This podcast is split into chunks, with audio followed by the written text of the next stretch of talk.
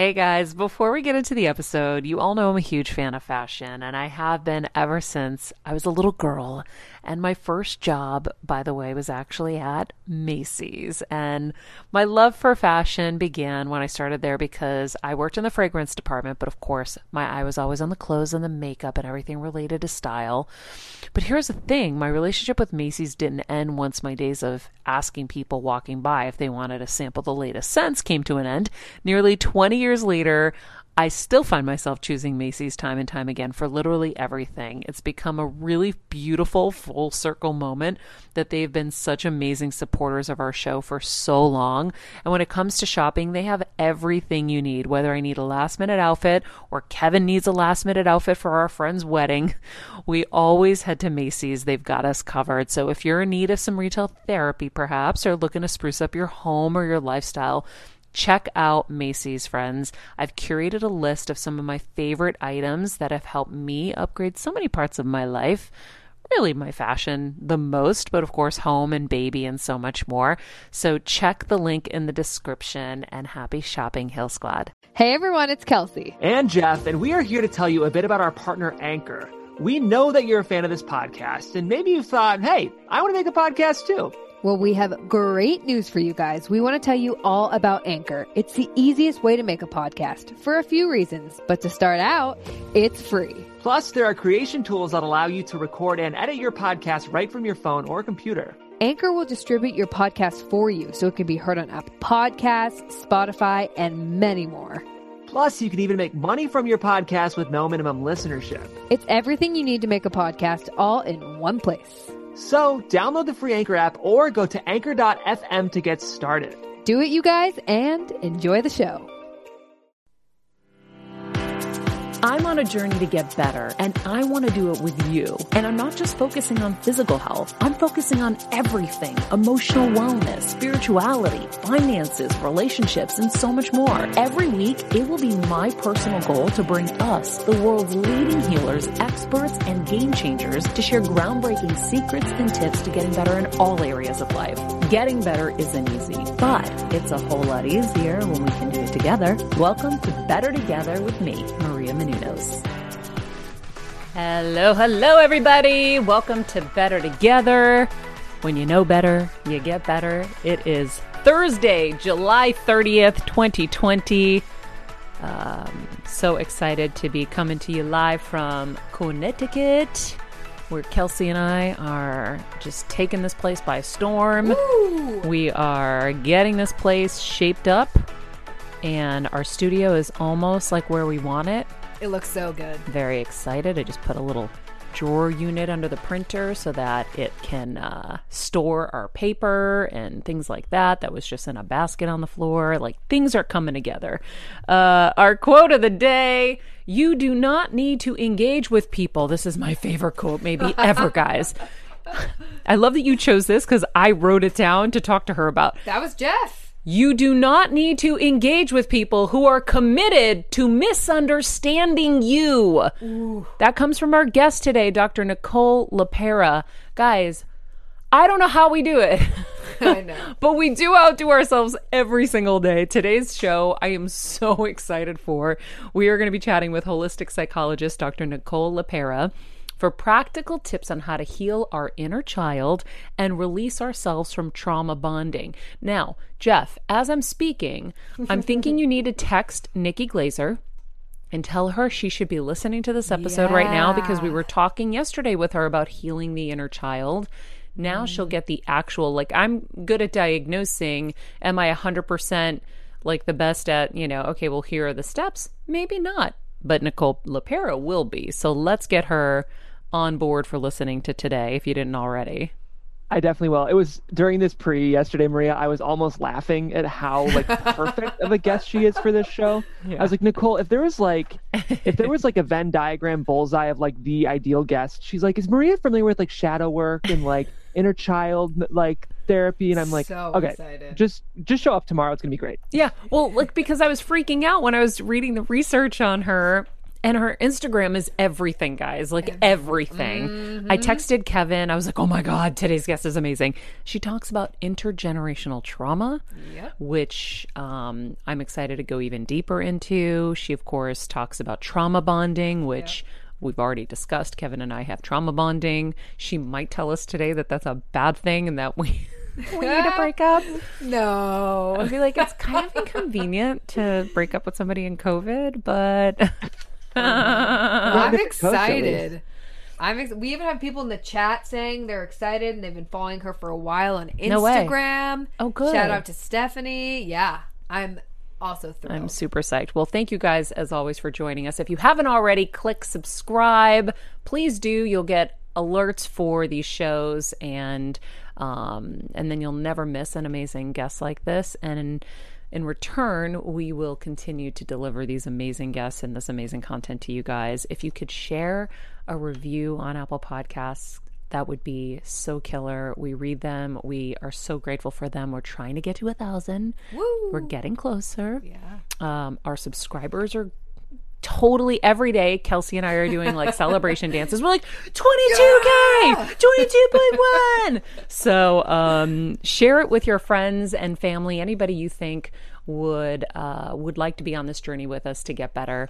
Um, it's it's something that we're really passionate about um, experiencing with you, but also you know bringing to you. So um, join us if you haven't joined us at Patreon. Please do. We go really deep there every week, and now we're starting these amazing giveaways that you're not going to want to miss. So, Flow Living creator Elisa VT gave us some amazing giveaways uh, that we're going to be announcing on Monday. Also, Patty Penn, Reiki master to the stars, and everybody else. Uh, she was featured in the Heal documentary. She's doing a session for free for one lucky Patreon member. I'm going to start doing closet giveaways. So please join us at Patreon at whatever level you can. Um, both of these giveaways that I just mentioned are going to be drawn Friday, tomorrow at 5 p.m. Eastern Time. And what, Jeff, are we going to social the winners out or are we going to announce them on Monday's show? I think I want to get in touch with them first just to make sure everything's set and get them plugged in, and then we'll announce them. Okay, so I think Monday's show would make the most sense. All right. In the meantime, before we get to the interview, uh, we have so much to talk about. LA earthquake. Are you okay, Jeff? Crazy. I'm fine. I uh, I woke up because I heard something fall, and um, it was Laura's laptop. Luckily, it's also fine. She had it on like her, her bedside table, but um, It fell yeah, off, it was huh? it was a big one. Yeah, Insane. Wow. When I told Maria this morning, my roommate texted me. She thought someone broke into our apartment in LA because the door flew open. Wild. Yeah. Wild. I called Kevin. I was like, "Are you guys okay?" Like at five in the morning or whatever, because I was up early. And he's like, "Yeah." He goes, "The babies were a little nervous." He's like, "The bed shook, but everybody's okay." oh, And so, um, yeah, pretty wild. Yeah. Four point two. That's Thank that's not God. nothing small. happy we're I read here. four point five. Oh, Is 4.5 is what you heard?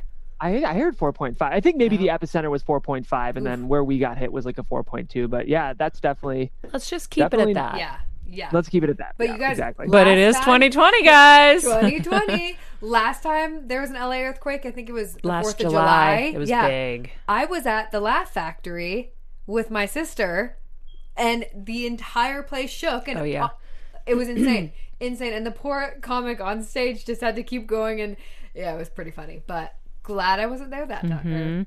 And sadly, and I don't know if you guys have the article pulled up, first thing I see on Twitter just before I go on the show, because I always check to see if there's anything newsworthy to talk about. Um, and the first dog died of COVID. I'm really sad about this um, because I don't want my babies to get COVID. Look, I didn't realize. know. I know had cat. Oh, it was a German Shepherd? German No! Shepherd. I know. Buddy, Buddy the German Shepherd. Wow. Sad, Buddy. buddy. I think I'm going to post a picture. When you're on the go 24 7 like me, guys, finding ways to make life easier is so important for my health and sanity. and that's exactly what my friends at Macy's do for me. From working there as a teenager to now going to them for so many of my daily essentials, it's been my go to for so many years. And having everything in one place is such a time saver for me. With being a first time mom, for a while now, as you know. I've had plenty of those, and being able to rely on them for all the things has been amazing. Plus, having everything in one place has made being a new mom just a little bit easier for me. So I know we're all focusing on our families, our health, hopefully, our jobs, and everything in between, but it's time to make your life a little easier. And to help you out, I've curated all of my essentials from Macy's for you and the whole fam. All the details are in the show notes below, or you can just click the link in the description to get your hands on them too. I have some new picks on there this little bomber jacket, this little black dress. You're gonna love it. Picture of Maximus saying, Rest in peace, buddy. That's so sad. I think we should. I think we should too. Um, okay, off the sad news, onto some fun news. Um, Jeff, because he knows we're obsessed with the butterfly stories. If you've been watching the show, you know I found a butterfly on the road the other day and took it for a walk. And legit, she went for a walk. We call her Pearl, and we keep screaming her name in the streets of Connecticut, being like, Pearl, Pearl, come back. I got you a house now. Yesterday's walk, it was like, Pearl, I bought you a butterfly house, and now you can live in it and be safe Yes. and have an amazing life with us. And we put a banana peel in there and a little banana, and we hung it up. And yeah, We did. We she hasn't come back to us. We but have not seen Pearl yet, but our morning walks consist of like, Pearl, where's our girl? Where's Pearl? every like so often we're like Pearl, Pearl. Pearl. but Jeff pulled out this amazing new research out of UC Irvine about butterflies. So here goes, guys. In order to fly, butterflies must maintain warmer than average temperatures. So they have multiple hearts embedded in their wings. This is crazy to pump butterfly blood to keep them warm. So last night, Kelsey and I went outside to stargaze because we wanted to see the meteor shower. And P.S. We saw. We saw. And we saw, I saw the most massive falling shooting star, whatever you want to call it. And um, it was awesome. But as we were sitting there, I was thinking about how magical this world is. Like, everything that's been created from our human bodies and what they do and how everything serves each other and the, the ecosystem and and and the and nature and all of that it's just mind-blowing so the fact that butterflies have multiple hearts embedded in their wings to pump their blood to keep them warm crazy so if you see a butterfly resting and softly flapping its wings it's basking it's literally sunbathing so that it can gather enough warmth to be able to take flight again I mean, hilarious. This is amazing. Butterflies can see a greater range of light than humans. That's really cool. This one made me die laughing. Butterflies have eyeballs on their genitals to help make mating more efficient and exact. It's brilliant. Guys, I love butterflies. I I was think like, it's brilliant. wow. Wow. Good pull, Jeff. So so Jeff's question is are we basking enough? Should we be resting to take in the sunshine before we take flight? I'm going to say with absolute certainty that we should be basking more. Vitamin D is very important. Um, and there's nothing like going out. Like I go outside in the morning and I like hug the world and I I take in a deep breath and I'm like, oh, thank you, God, for this moment. And I'm just so grateful for the sun beating down on me and the smells of nature. And it's not just here in Connecticut, I do it in LA where we have smog. But anyhow, um, I just, I think it's so amazing the fact that we can go out and, and breathe and I don't know. I agree. So bask, I agree. people. I mean, we've been going on our little morning walks, right? And Mm-hmm. Every step, Maria and I both are like, "Do you smell that?" Oh, I take her on sniffing tours, Jeff. I'm like, oh my God, sniff this. This is like a berry ish kind of scent. And then we have to look for the flower that, like, p- you know, Mm-hmm. gives us that scent. And She smelled the ocean this morning. I wasn't quite on that bandwagon, but I have a real powerful Yeah. nose. in France, they have noses, right, for their fragrances. So that's your next calling. Yeah, it's called a nose. What do you mean? So people who are incredible at smelling smells Uh-huh. in France, I t- took a tour one time of Le Fragonard, Okay. and they said, "Oh, these people study to be noses, and they can yes, they can pull and like detect specific smells. So maybe that's your calling. You should be a nose. oh my God. Yeah." Yeah, like you literally take a tour and they're like, okay, what do you guys think this is? What do you think this smell is? What do you think? Yeah, I would be so good. yeah, Guys. you'd be great. I I always was the one that smelled the dead animal under the house. Oh God. I, you know what? Kim Kardashian beat me once though. She was like, I can smell cavities. And I'm like, wow, I haven't smelled cavities before. That's crazy. Yeah, she's she's got a powerful nose too. But I always know. Speaking of, we had a death in the family here at the house, We did. And I know it's not a popular discussion, but just so you know, celebrities have mice too. I'm just kidding. like issue of us us weekly here, guys.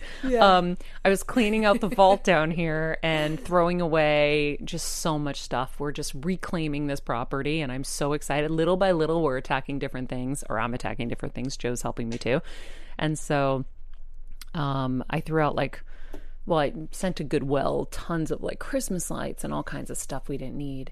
And there was like these little black things on the table and i was like wiping it down with my hand because i didn't have a napkin. I was just and then i walk i walk over and i see little harold a mouse Little hair. and he was decomposing and his hair was like all around his body it was the weirdest thing and he was the cutest little guy ever look at jeff's face i felt so bad for him He was cute. He, really was so cute. cute. I feel really cute. bad. I don't know how we got down here. We've never had mice, but like you know, shit happens. R.I.P. Harold. Yeah. So oh, little Harold, guy. we scooped him up and we took him to his burial.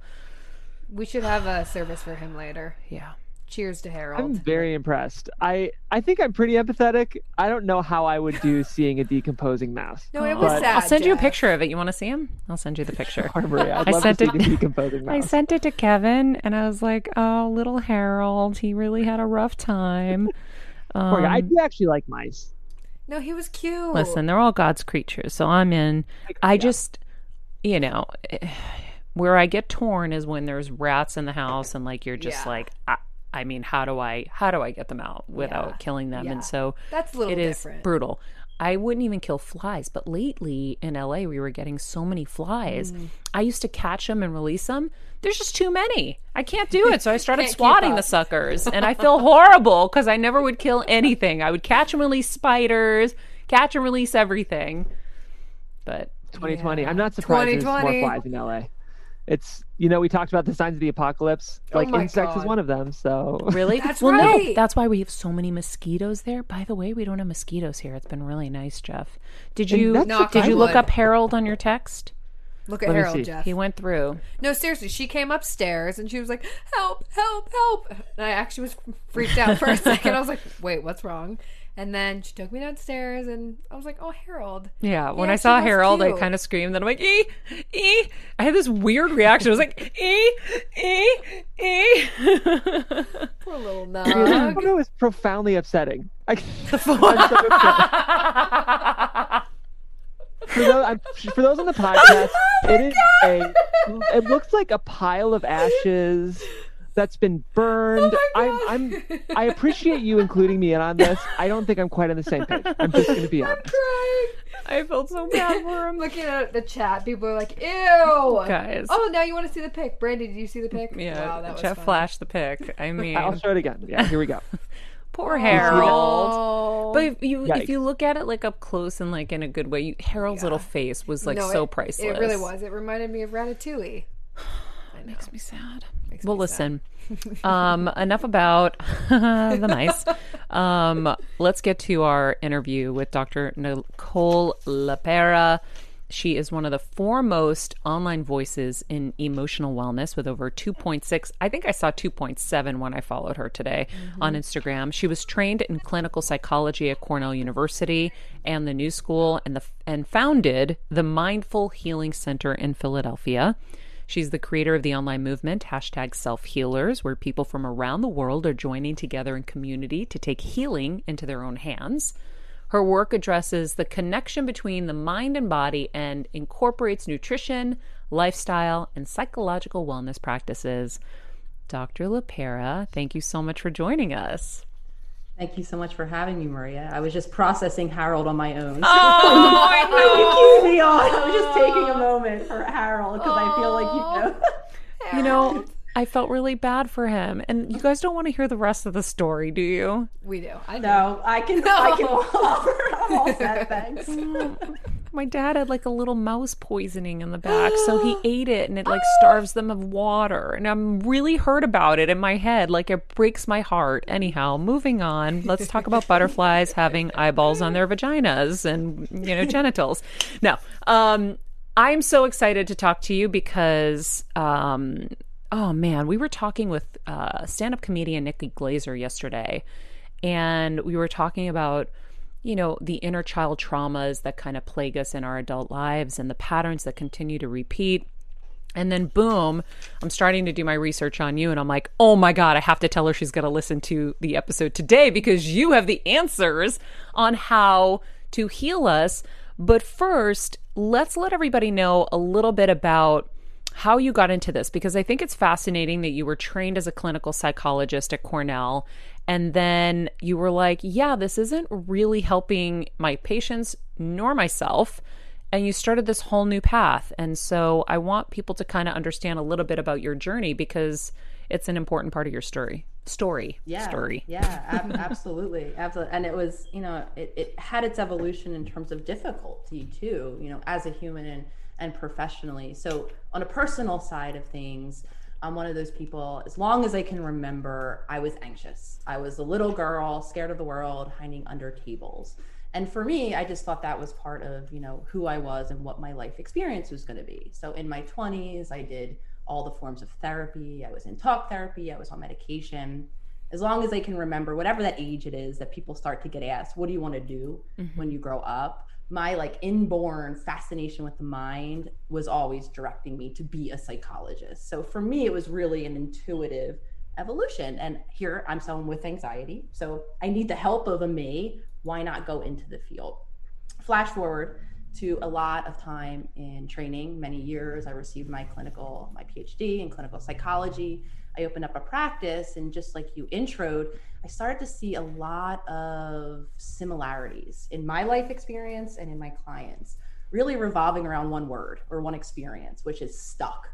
Um, people would come in week after week. We'd have incredibly impactful, insightful sessions where we would know what we're going to do different, my client and I, right? The next time that activating event happens, whether it's in their partnership, in life, we had a plan of action. But what I started to realize, this was in my own personal life as well, I started to realize that I couldn't execute the plan. Oof. Neither could my clients. So week after. All right, friends, let's talk about something we all do snack. Trust me, I've definitely overindulged in the past, but as you know, I am focused on my health these days. And I think I found the healthier snack that you don't have to lose out on the flavor. And it's definitely become my go to. It first came into the house because of Kevin. He was obsessed with wonderful pistachios. And then I got addicted. And now it's in my travel bag. I don't leave home without it. It's in our glove compartments because they don't melt. Right now, my favorite flavor is the sweet chili flavor. It feels like some of the naughtier kind of snacks I used to use where I used to lick my fingers after. Now I lick them and I feel safer. Um, plus, Wonderful Pistachios is one of the highest protein nuts. Each one ounce serving has six grams of protein, giving you over 10% of your daily value. That's crazy, guys. So if you're looking for the perfect snack, trust me and head over to www.wonderfulpistachios.com to snag a bag of wonderful pistachios. You're going to love them. After a week, we were still in that site, that stuck cycle so on a personal side of things around the same time i dissented into i think what a lot of us are now lovingly calling a, a, dark night of the soul an awakening where life as i knew it was seemingly starting to feel really vacant in a lot of ways. I had checked a lot of boxes. I had the practice. I was living in a city that i thought i wanted to live in and yet i was still stuck like my client. so it was through my own healing really diving into what for me was new research was things that were absent in my clinical training. Uh, talking about the science of epigenetics, the mm-hmm. fact that we mm-hmm. can change, really empowered me to start to practically find and find my way toward how to integrate changes. Was Dr. So Bruce Lip- was Bruce Lipton oh. helpful to you in that? Oh, Bruce Lipton, Joe Dispenza, yeah, um, just really, really. I've had them all on the show really oh, powerful yeah. powerful messages um, would love to have a chat with with each of them and they in my field coming from a very conventional background that's new that was new information mm-hmm. we were taught a model of genetic determinism which really just means you either have that genetic chip or you don't and that determines whether it's the physical, you know, illness that you're going to have happen, have expressed, or psychological as well. So meeting and hearing this new theory was news. It actually opened the door toward possibility, toward possibility that a future could look and feel different than the past. So they were really, really impactful on my journey. Um, and then it was, you know, how do I harness these tools in my own life? Um, at which point I was starting to actually feel better for the first time ever, which empowered me to want to speak the message and then come online. And the Instagram was born. Yeah. So when you think back to those moments, like what were the most important tools and how were you able to apply them to help yourself? Absolutely. The first, the most foundationally important tool, Maria, that I'm always going on and on about is for many of us developing a new habit of consciousness. Because if you've read, a lot of people might have read um, somewhere upwards of 90, 95% of the day, the percentage changes depending on who you talk to. We are in a state that we lovingly like to call autopilot, mm-hmm. which means we are kind of running old programming. We are running what I'm coming to realize are programs that we were modeled, ways of being in the world, how we care for our physical needs, how we care for our emotional needs, how we care for our spiritual needs. We learn tools very early on. And unfortunately, many of us are repeating those same patterns in our adult life, and they're not always serving us. So it's really understanding what lives in that autopilot and how impactful that is and when you begin to observe yourself you you are surprised i was very surprised at how habitual i was how my days in terms of behavior were very much the same. I did the same things behaviorally in terms of my habits. We're also very habitual in our minds. We tend to think the same things. We tell ourselves the same stories about ourselves about relationships about our past about our future. We're very repetitive. If you observe yourself you also tend to realize how stuck we become in feelings. I call it emotional addiction. We tend to have feelings that we revisit time and time again. For me, those predominant feelings were stress and activation. So, what we come to realize is when we're in that autopilot, we're living a version of Groundhog's Day. That's why we're stuck. We are endlessly repeating a past from how we're acting to what we're thinking to therefore how we're feeling, and we're not living in that consciousness. So the foundation, in, in my opinion, and in my practice and in my own healing journey, is developing that consciousness, that ability to see that patterning, and then over time to begin to activate new choices. Wow. Okay. I want to know how you develop the new habit, but before we get to that, what is emotional addiction? Absolutely. So, what emotional addiction is, is those patterned emotions that we tend to cycle back so a lot of times they are connected to those pattern thoughts that we have, right? So back in time, my very earliest experience were in a family that was perpetually stressed out. Mm-hmm. One of my family mantras that still is, is very evident today in the unit is always something. Mm. And always something could have been an actual, you know, like a crisis event. I have I have a chronically ill mother um, and an older sibling sister, so it could have been like something was, you know, health related always something could have been the mail didn't come on time. Oh like this was really a cycle of stress. So what happened is I got so used to that cycle of stress, mm-hmm. right? And so that su- stored in my subconscious. What happens is I'm living life. I am used to my baseline. Let's think of it like that. Oh became the stress of the activation of stress I want to remind everyone that when I talk about stress, I'm also talking about the body and the reaction that stress has in the body, which is an increase in a stress hormone called cortisol, which is an increase in adrenaline, which for a lot of us is why our heart rates go up, why we start to feel constricted. So, back in time, because that was the cycle I was living, that became my familiar. Mm-hmm. And that familiar is stored in our subconscious. So, as I've aged, as I've gotten tools and experiences, right, I started to see a new way of being. I started to see, you know, oh, okay, I can practice meditation and be calm. And, you know, I can start to separate from my thoughts and I can do something different. What happens is, and this happens for all of us, that pull to the familiar is so strong because it's evolutionary based. And what that means is the familiar to our subconscious equals safety. Mm. Because we know we get to know what comes next, Maria. Even if what comes next isn't pleasant, right? It, it could be an outright negative, even though I don't really like to use positive negative qualifier, but it could be something that we want to avoid, say. But my mind has learned now because of the repetition of this happening in the past that that's what comes next. Mm-hmm. And to my subconscious, which is based which which main intention or main drive is to keep us safe, that is preferred because that's familiar. What we hate as humans is the unfamiliar because that could equal unsafe, something that is actually threatening.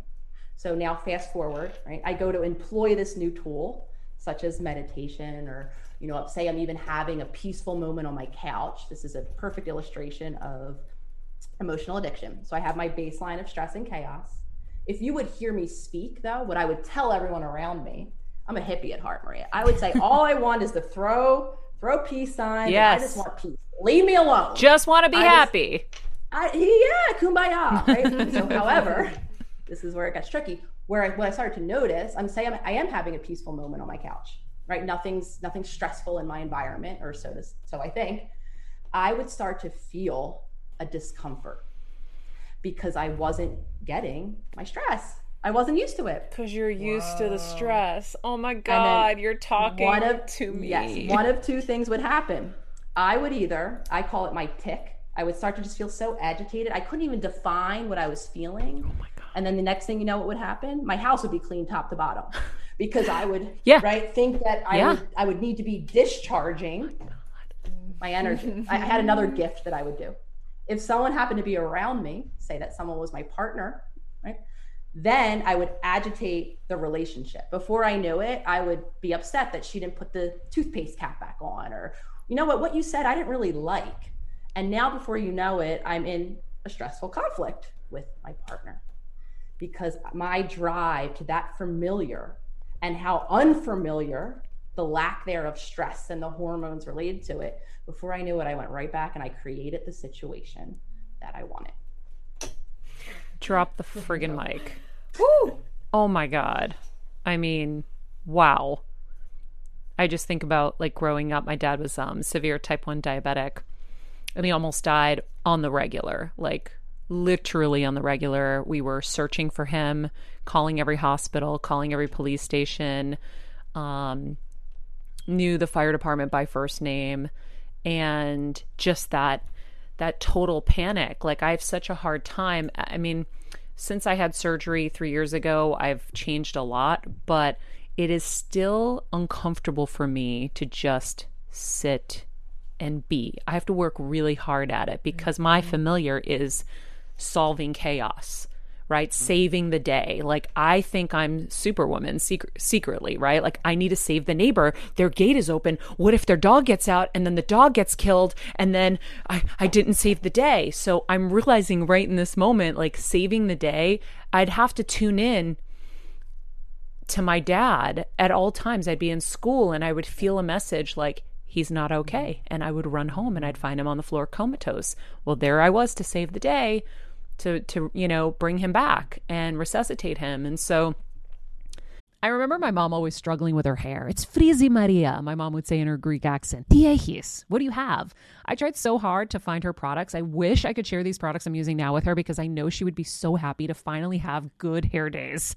I've always believed that hair is a woman's best accessory, and with Ouai's new anti frizz cream, you can ensure that your hair always looks its best without the frizz stealing the spotlight. It's a lightweight cream that not only provides immediate frizz control, but also helps prevent heat damage. And get this, it lasts up to 72 hours. That's three whole days of frizz free, gorgeous hair.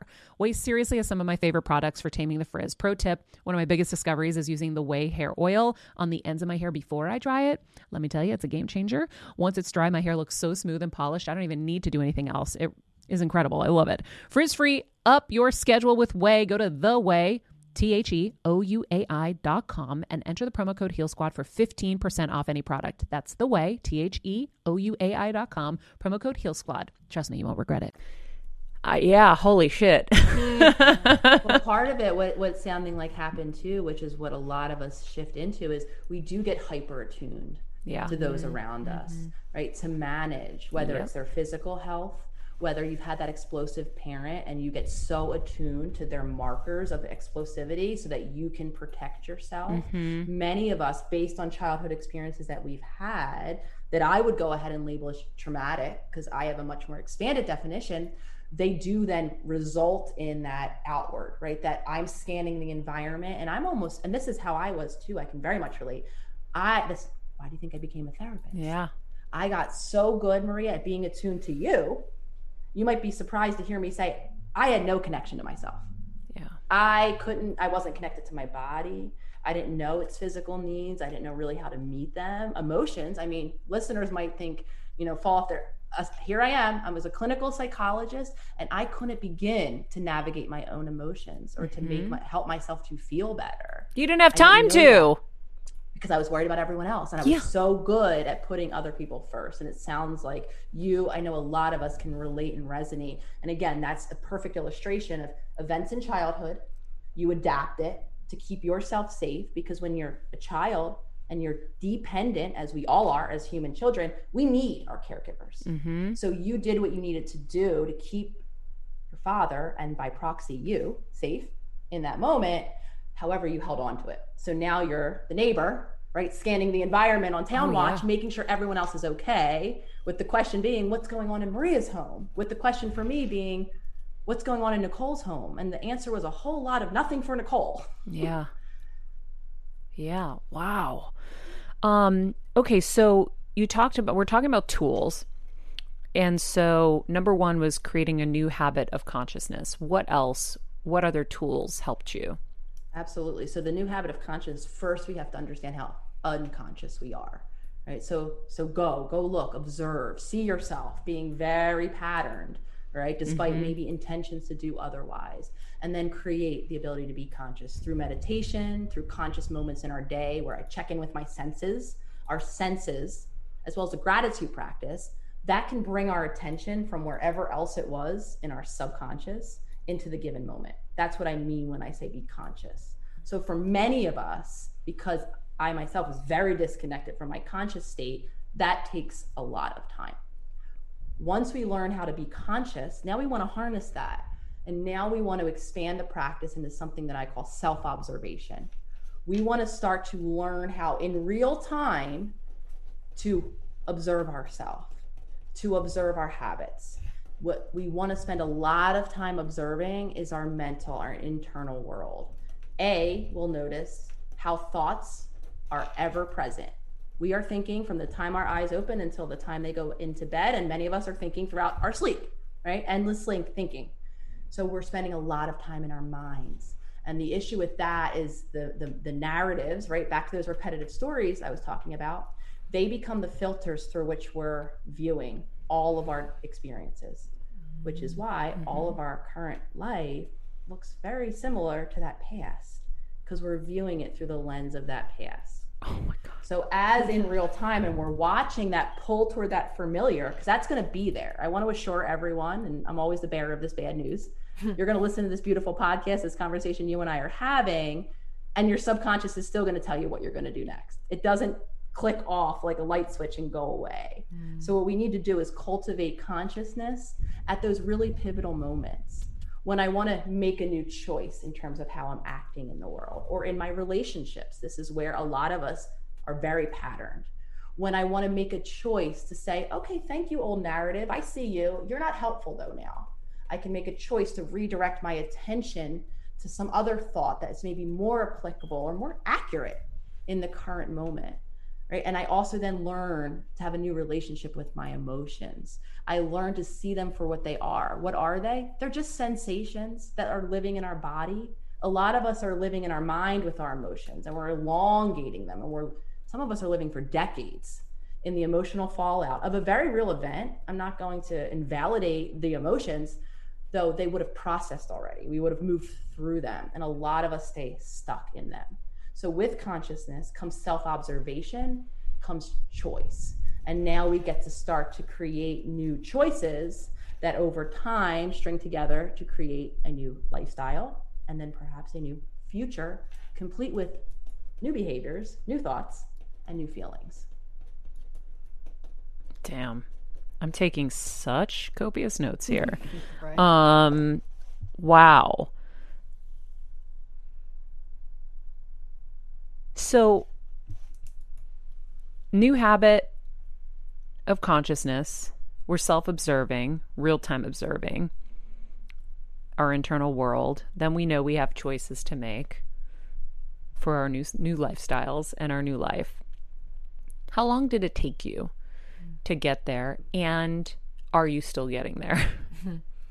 Dinged it. Yeah, I, I'm I'm desperately looking. I used to call it my hammock in the sky, where this proverbial doneness that we're all looking for, completion, ending is. I've yet to find it.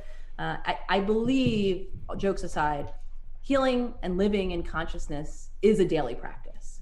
We don't get, get to just again switch that that light switch and be locked into a new mode, and that's okay because you know what another state of human that is really str- difficult for many of us to tolerate impermanence which just means it's ever changing Yeah. we're ever changing and the environment outside of us is ever changing mm-hmm. so what we really want to do right is empower ourselves internally with tools and resources to navigate the uncertainty that is implicit in the human experience. So I say that to say it's more of an active way of living than necessarily a state of doneness. Though I, like many of us, have been desperately seeking that utopian state of doneness. Yep.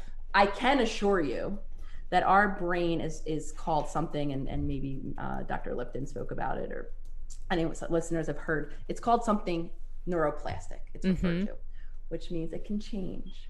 Right, neurons that wire together, fire together, and all that good stuff. So as we begin to practice, we create new programs that make it easier that make things that you know for me 10 years ago were not even possible now just part of my daily but i still have to be very conscious of myself to navigate the ever changing world Yeah. So does your old kind of programming rear its ugly head at times?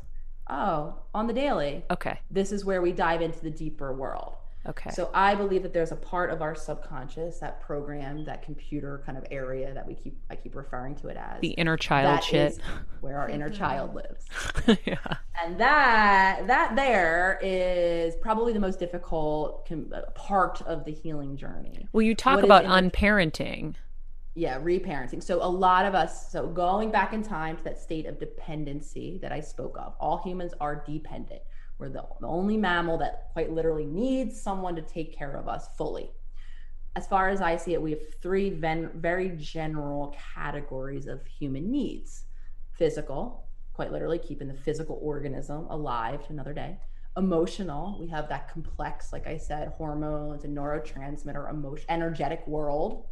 And then we have spiritual, I believe, the uniqueness that is each of us. So back in time, whoop, we were fully dependent on someone else.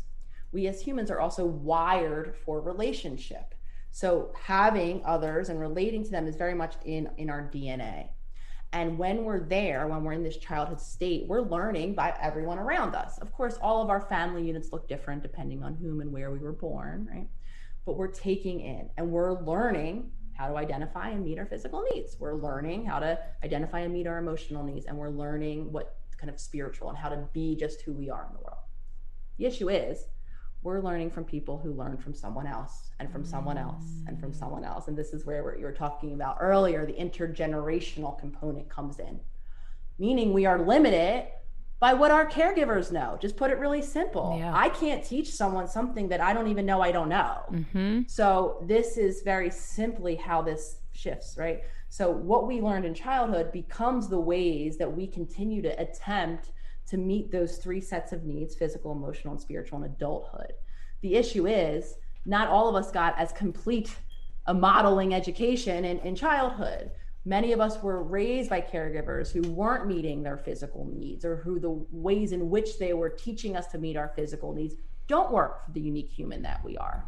Same thing emotionally. I was raised by parents who were very emotionally uh, distanced from me. Again, the only emotion As a first time mom of the baby, I'm always on the go, whether it's running errands, getting my coffee, going to doctor's appointments, or just spending quality time with little Athena. And that's why I rely on wonderful pistachios to keep me fueled and ready for anything, no matter where I am. Kevin even keeps a bag stashed in the nursery. you know, for the nighttime hunger moments. Wonderful Pistachios comes in a variety of flavors and sizes, making them the perfect snack to have literally any time, whether I'm enjoying them during a quick break in between taping this show or I'm on the go and it's in the diaper bag. I do carry it in my travel bag and they're in my car. At this point, when I'm leaving the house, I think keys, wallet, wonderful pistachios. Bonus Wonderful Pistachios is one of the highest protein nuts with six grams of protein in every one ounce serving. So, on top of all that, they keep me feeling satisfied. I'm energized while I'm juggling all this crazy stuff in life. Next time you're looking for a convenient and guilt free snack, head over to www.wonderfulpistachios.com and stock up on your favorite flavors today, minus the sweet chili. I learned to navigate, not well, with stress. Mm-hmm. Sadness was not present, anger was not really present unless it erupted. Right?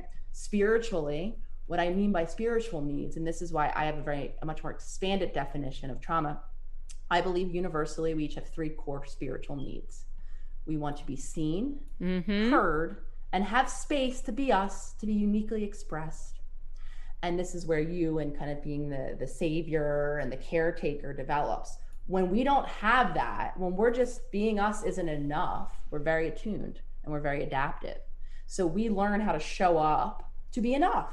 Yes. So for you, that was taking care. For me, that was performing. I was very just naturally good academically and athletically. So you know what I did? I performed. I went and I became the golden child in my family in that way. Oh, but that I was know. Only I did it too. Me, right? So that's so all of this is you kind of people thinking back and maybe some of us really know kind of what our family was like in childhood. Maybe some of us don't have many memories. I know I don't.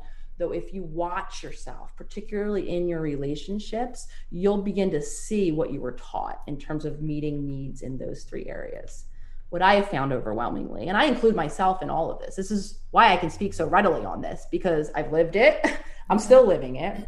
we then have to teach ourselves. We have to reparent. We have to learn a better way in adulthood mm-hmm. to meet our needs. So, in terms of emotionally, because I was starting at zero, I still am learning. I still have those moments, Maria, where I, I deal with my emotions in the old way that I used to which for me is dissociating, is checking out. Mm-hmm. And if I have really limited resources, it's being agitated with my partners or with people that I'm close to. I still do that. Yeah. Because that's the hardest, those are the hardest moments to be conscious when we're having a feeling that's really big to choose a new mm. behavior. So the short answer is always. I'm, I'm, I'm so still... glad to hear you say that because I feel like I beat myself up sometimes because I'm like, Maria, you had a life altering moment. You really worked hard to hang on to the lessons and you know it like sometimes it's not there and i i feel like wait i learned this lesson like get back to where you were maria what's wrong with you but and i've i've talked about like the fact that we really need to re-raise ourselves right because our mm. parents like you said are limited to what they knew. They did the best that they could with what they had, right? But as we grow up and we see our limitations in a sense, or our kind of like programming that we don't really like, you know, we need to re raise ourselves. And this is why I do this every day because I get to have conversations with people like you where you don't feel alone. You don't feel like you're crazy. And you can maybe find some aha moments that you can apply to change your life. And so I'm I'm happy to hear you say that it's a daily practice because I think it's going to unburden everyone that's listening from thinking that they're supposed to it's like we're all such high achievers, right? And we just want to like check it off the list. This isn't mm-hmm. something you can just check off the list obviously. Yeah. And that's understandable because usually we're uncomfortable to some degree, some of us significantly, and we want the quickest path to, to feel better. I have a virtual membership, and every month we cover a, a, a new topic in healing, and there's always more or less two steps. The first step that how we engage with this new topic. Um, so last month it was creativity. The first step is to observe, right? Create just the general concept in our life And then the next step is usually an action based step to create change in that area. And what I consistently observe in myself and in, in all of the members, we don't want step one. Hmm. We're not interested. We want to go right to step two. Yeah. So what do I do? How do I change? How do I find my my quickest path to feeling better? And that unfortunately, this this is why I'm always it is a practice. Step one, being conscious allows step two to be possible. And the reason I'm really happy that you know, kind of you're feeling a, a version of what I might call relief in hearing this this is why I explain the body and all of the ways the body and the body and the mind. This is why I call myself holistic now. The body and the mind connected in the spirit, because mm-hmm. there are explanations. There was mm-hmm. explanations for that stuckness that I was seeing in myself and my clients, and there's explanations for why it's so hard to change. And I know, myself included, a lot of us carry a lot of shame. Yeah. We feel like we're broken. We feel like something's wrong with us. We take it to mean, oh, yeah, that's evidence that I'm not meant to have this life, this partner, this thing, right? And we kind of assume the responsibility, you know, for for it. And my goal is to empower the responsibility to change it, but to give the understanding for how and why we're seeing the same patterning that we are. And obviously, then the hope that we we can create a new a new future. Um, but there's reasons why. There's very much reasons why we're we're stuck in the ways that we are. Yeah. How um how do you guide your patients through intergenerational trauma? So that same thing, and it's interesting. I'm happy you asked this on the heels of that because what I find, you know, what we what we shift and change within gets to be reflective without. So often when we when we allow space for that self-compassion, right? When we don't just criticize that same pattern, maybe, oh yeah, I slipped and I'm back in that old thing I used to do, right? And when we make space and we can hold compassion for ourselves, we can then extend that outward. We can then understand that my, our parents were limited. They are human too that they are constricted right by what they learned to be true about themselves and the world and then we can understand intergenerational trauma this isn't me trying to argue anyone out of if you have you know a lot of us as we come to awareness about this patterning very understandably we might feel hurt angry you know at our parents or at our caregivers or whomever of course i'm not trying to own those feelings they're part of what your experience has been and currently is However, I love the word and. My goal is can we be flexible? And when we're talking about patterning that's intergenerational, can we also understand where it's coming from from, from them? Because a lot of us tend to do something different. What we do instead, we personalize it. We tend to say, oh, well, it's because I wasn't a good kid, or it's because I wasn't lovable enough. Another one we love, I wasn't worthy of something different. And that's really painful. And that's not the reality the reality is it likely wasn't really about us per se at all. Again, it was about the mm-hmm. limitations of our caregiver. So I urge everyone to work with intergenerational, you know, trauma or passing on of habits, conditioning patterns, whatever we want to call them, in that way, flexibly. Understand it carries a lot of information, especially those of us that know, right, our kind of extended family. Yeah. We can see kind of how these things, some of us very clearly, right? So that can allow us to be more flexible, to honor that that is what has happened to our lineage, if you will, to be proud as hell if we're the person who's attempting to create change, to do something different. It's very, very difficult. And to evolve into that flexible space where I can say, yeah, that happened. My family is stuck in this way. It might be a painful reality, right? And it came just year upon year, decade upon decade of people just not knowing how to do different. Yeah. So cool. Um it's funny, I did um some uh intergenerational like clearing work. Have you ever done that before? Energetic, you mean? Or? Yeah, like I, I I had this guy, you know, do this kind of like reading and clearing and when he started to talk about the things that happened like, you know, multiple grandparents away or, you know, whatever, and I I went and checked with my family they were like, "Oh yeah, that happened," and I was like, "What?" Actually, we should get him on the show. I didn't even think of that. His name is John. He's in London. Like he was like, "Well, there were murders on both sides of your family in the villages in Greece," and I'm like, "Oh please." And then I talked to my parents and like, "Oh yeah, actually," and I'm like, "What?" And then they're like, "There are things that are tied to it, like like um." crazy. Anyhow, um, I Wild. I think it is. Yeah, it's it's it's a lot to kind of um, explore. The other thing that I wanted to talk about was trauma bonding because I had someone point out to me that my husband and I were bonded in trauma. We both had like severe family situations that we were dealing with and um I mean, we've been together for 20, is it 22 years now? A long time. A long ass time. anyway, um, but we were definitely very trauma bonded. And so I want to know more about that and how you help people, um, you know, break free of any trauma bonds that aren't serving them, let's say.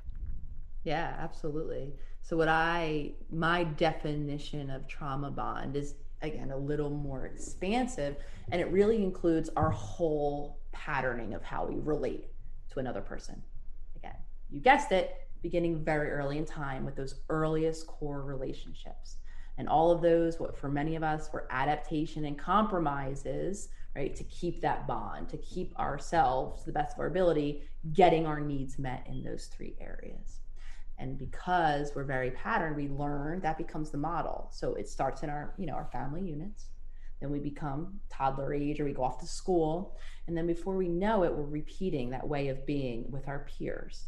And then we you know we get into romantic relationships. So trauma bonds is the inclusive whole way we show up in relationship with others with the reality being that it's very much grounded in how we showed up to begin with. So for someone like you and I, right, it, it, means showing up as that caretaker, as the savior for someone else. If you look across all of the different types of relationships you're in, you probably find a little evidence of that. You're mm-hmm. probably playing somewhat of the same role mm-hmm. in all of your relationships.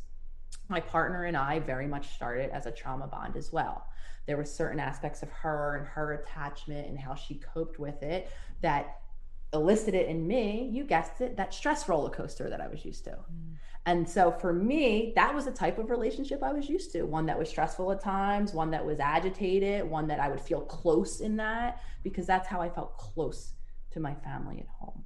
So i get this question a lot can we shift out of trauma bonds? Absolutely right? So it's yes it's you and your your your partner has right? You both have lived serious family things. Mm-hmm. chances are there's a lot of other similarities in your condition patterns and relationship that made the relationship at first familiar to you right so what trauma bonding is is the whole way of being we want to observe ourselves in relationships we want to explore how we navigate our needs in relationships how do we get our physical our emotional and our spiritual needs met in our relationships and many of us will come to find it's very conditioned. It's very much like what we were shown in childhood. So for me, I very much continued to show up putting everyone else before me. So my work was to evolve the way I relate it in relationships.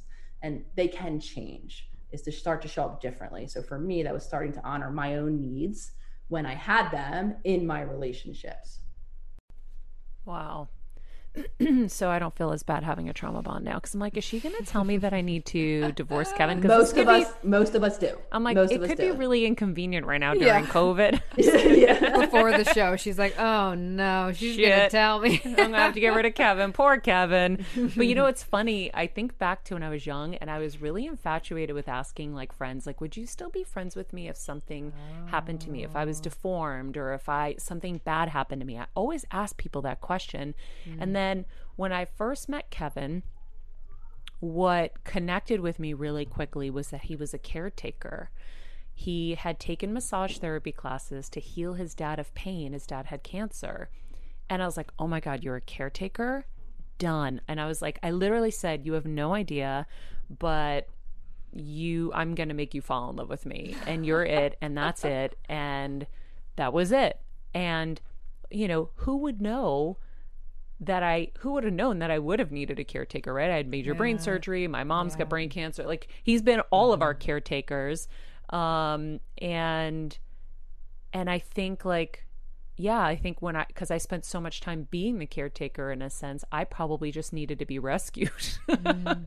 Yeah. Well, what I heard when you asked that question, will you still love me? Yeah. If I'm not your caretaker? Yeah. Because for you, you learned to associate love with Wow. playing that role, just like I learned to associate love with playing, just like all of us learned to some extent to associate love and the version of connection we knew with one part of ourselves. Mm-hmm. But even And more not- so, I think it was. I think it was more so the need to be perfect, right? Because my family was like, "What is everyone going to think? What is everyone going to say?" And you gotta, you gotta wear the perfect dress, and you gotta. And so, if I wasn't going to be perfect for you, would you still love me? That's what I think it was more for Yes. me. Yes. Um, because I used to ask my friends all the time, and I'm like just like, thinking about that right now, and it's just interesting. yeah. Mm-hmm. So That's, that's a perfect example. So, listeners, right, go observe the things that come out of our mouth and the things that we say to ourselves in our head aren't coincidental. They're very much grounded in experiences we had, in meanings that were either made for us or we made of our own experiences. And then we just become very, very repetitive and very stuck and rigid in them. Yeah.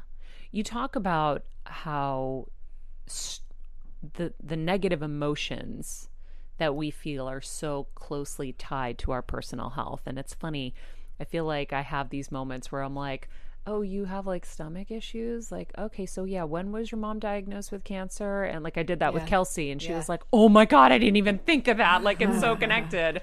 So, tell me a little bit about how you approach that with your patients. Yeah, I, I think most physical symptoms, obviously, most stuck emotions, cyclical thoughts are coming from somewhere. So mm-hmm. I define holistic, I think, you know, kind of as two concepts mind, body, soul, the interconnection, and the the the origin like what is the original source? And i like to question and wonder that because i think what a lot of us are doing is we're seeing the symptoms of an original kind of deeper driving imbalance typically in one area physically emotionally or, or spiritually um, so i think that i urge us all to understand you know what it is that's driving it. And so for many of us that is something maybe that did happen patterns that did originate very early on in life. And then instead of just i call it the band-aid approach instead of just trying to kind of band-aid the symptoms which we're very good at as a society I really urge us all to do those deeper explanations that you were urging, Kelsey. Like, hmm. what is driving it? What is that hmm. deepest wound or the conflict that's coming up for you that might be producing? Some of us do have physical symptoms. What part of my dark night of the soul, Maria, I started to faint. I had never started, I had never fainted uh, ever. I never had a fainting experience.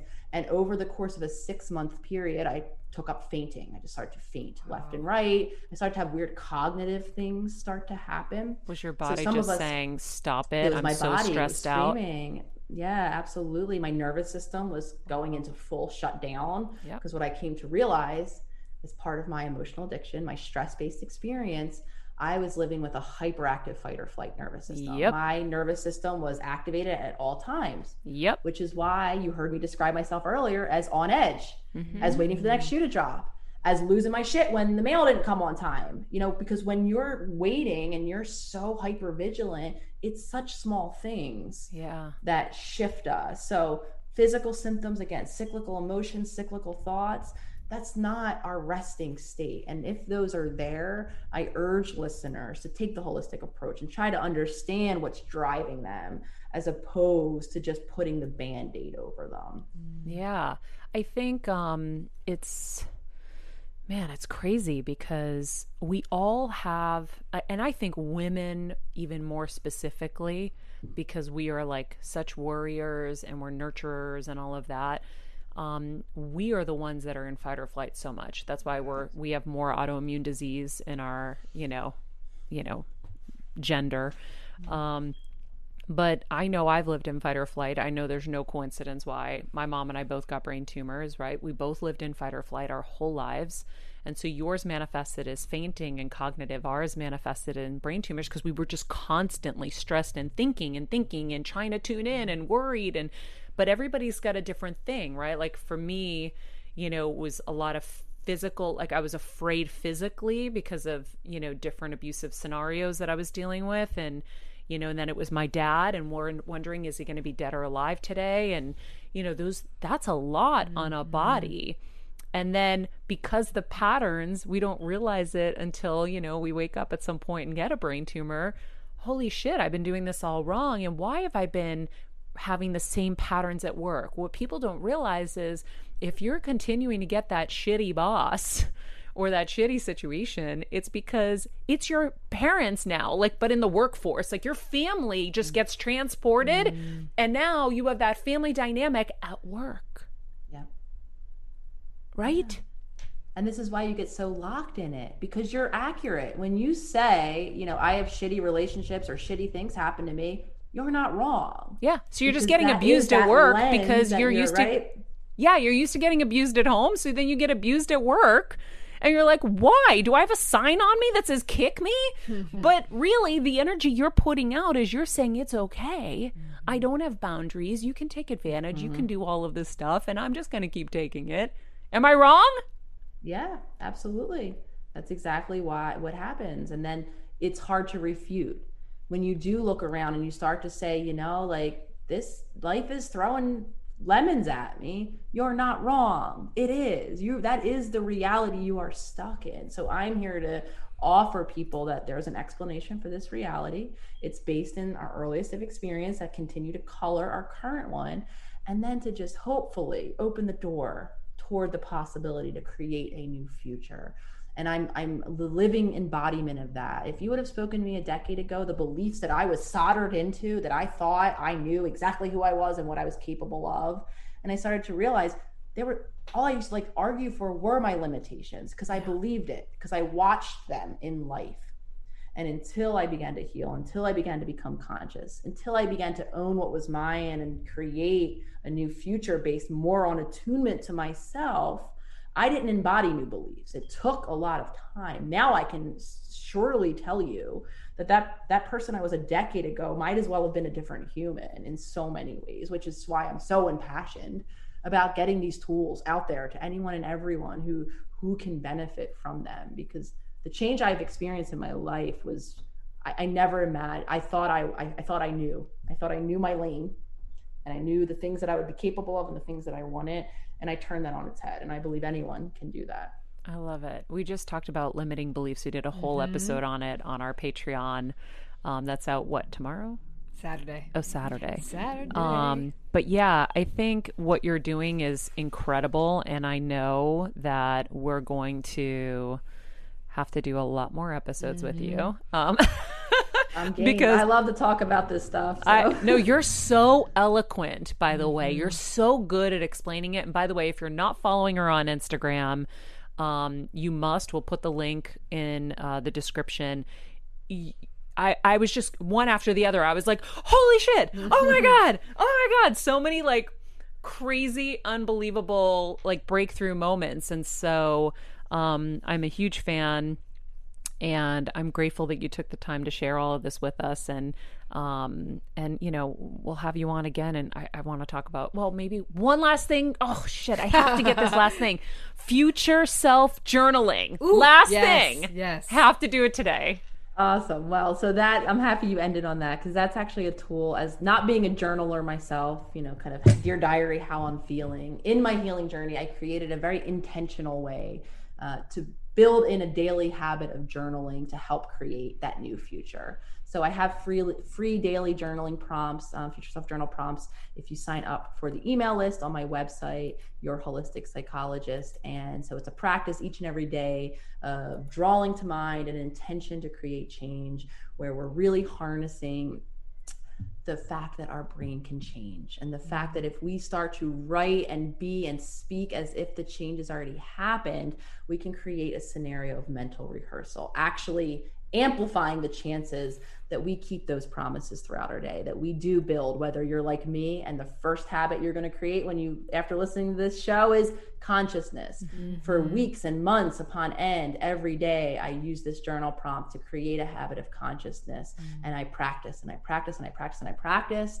and then i created change so anyone who's interested um, free journal prompts, sign up for the email list on my website, and that will come right to your inbox. And I think it's an incredible tool that helps create change. Oh, we have so much homework this weekend. Um, I already signed up for it. I can't. So we had um I'm this, so excited. We had this amazing um woman, Alisa Vitti. She's Mm-hmm. um a female biohacking expert who cured herself of PCOS and has the answers to everything female hormonal and it's unbelievable. So we have like all of her work to do. We've your work to do.